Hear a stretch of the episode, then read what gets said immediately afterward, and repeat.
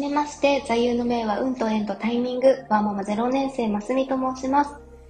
えプレワーママの思考整理ラジオ第1回目となります。パチパチパチパチパチパチ。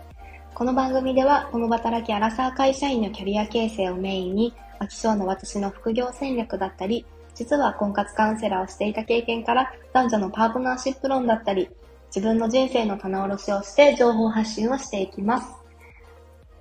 また、新しくオンラインコミュニティにいくつか所属をしていたり、育休中に100冊という読書目標の達成目処がついたところです。こうした様々な場面でインプットした情報など、学んだことをアウトプットしていきたいと思います。まずは自己紹介をします。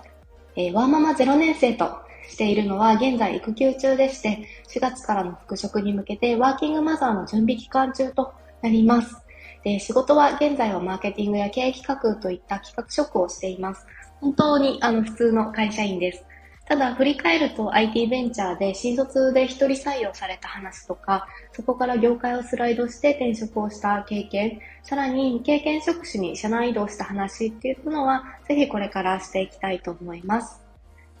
まあ、今この時代と言われる中で、職場でも家庭でもないサードプレイスを構築したいと思ってスタートしました。この限られた時間でね、この配信を聞く時間を捻出してくださっているあなた、本当に尊敬します。そして感謝します。今のうちに発信を習慣化したいと思って、今は毎日配信を目標にしています。こうやって思い立ってアプリをダウンロードして、プロフィール登録をして、もう当日中に収録しているという流れです。えー、音声配信にした理由は3つあって、1つは私は聴覚優位であるというところです。でこれは優位感覚という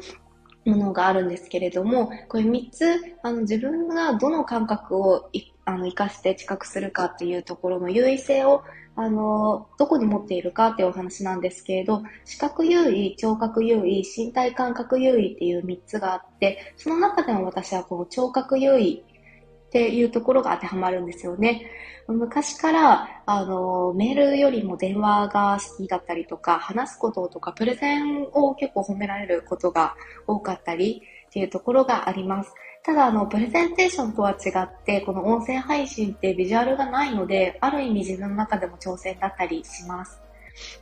なので、ここは一つ自分のこの知覚するっていう優位性も活かしつつ挑戦していきたいというところの理由の一つ目です。で、二つ目は今の現状の状況とマッチするというところです。え、育児中って本当に耳からのインプットが相性がいいなと思っていて、まあ、自分自身も音声配信をすごくよく聞いているんですよね。こう、ながら作業で家事をしながらだったり、実はこう子供と遊びながらも、あの耳では実は音声配信を聞いていたりっていうこともあります。で、これはもう自分も今度はバッターボックスに立ってみよう、打者になってみたいっていうところもあって、音声配信をあの続けてみたいと思っています。で最後に3点目としては、えー、短期間で学びのアウトプットするサイクルを回したいというところです。私は本当に行動原理が好奇心と言っている、思っているぐらい、あの好奇心が強くていろんなことにチャレンジすることが好きなんですよね。で、冒頭話したようにいくつかコミュニティに所属してみていたり、耳読も含めると育休中に100冊の読書を達成するんじゃないかというところではあるので、まあ、こういったあの、様々な場面でね、インプットしている情報を、あの、すぐにアウトプットしたい、それを日々続けたいと思っています。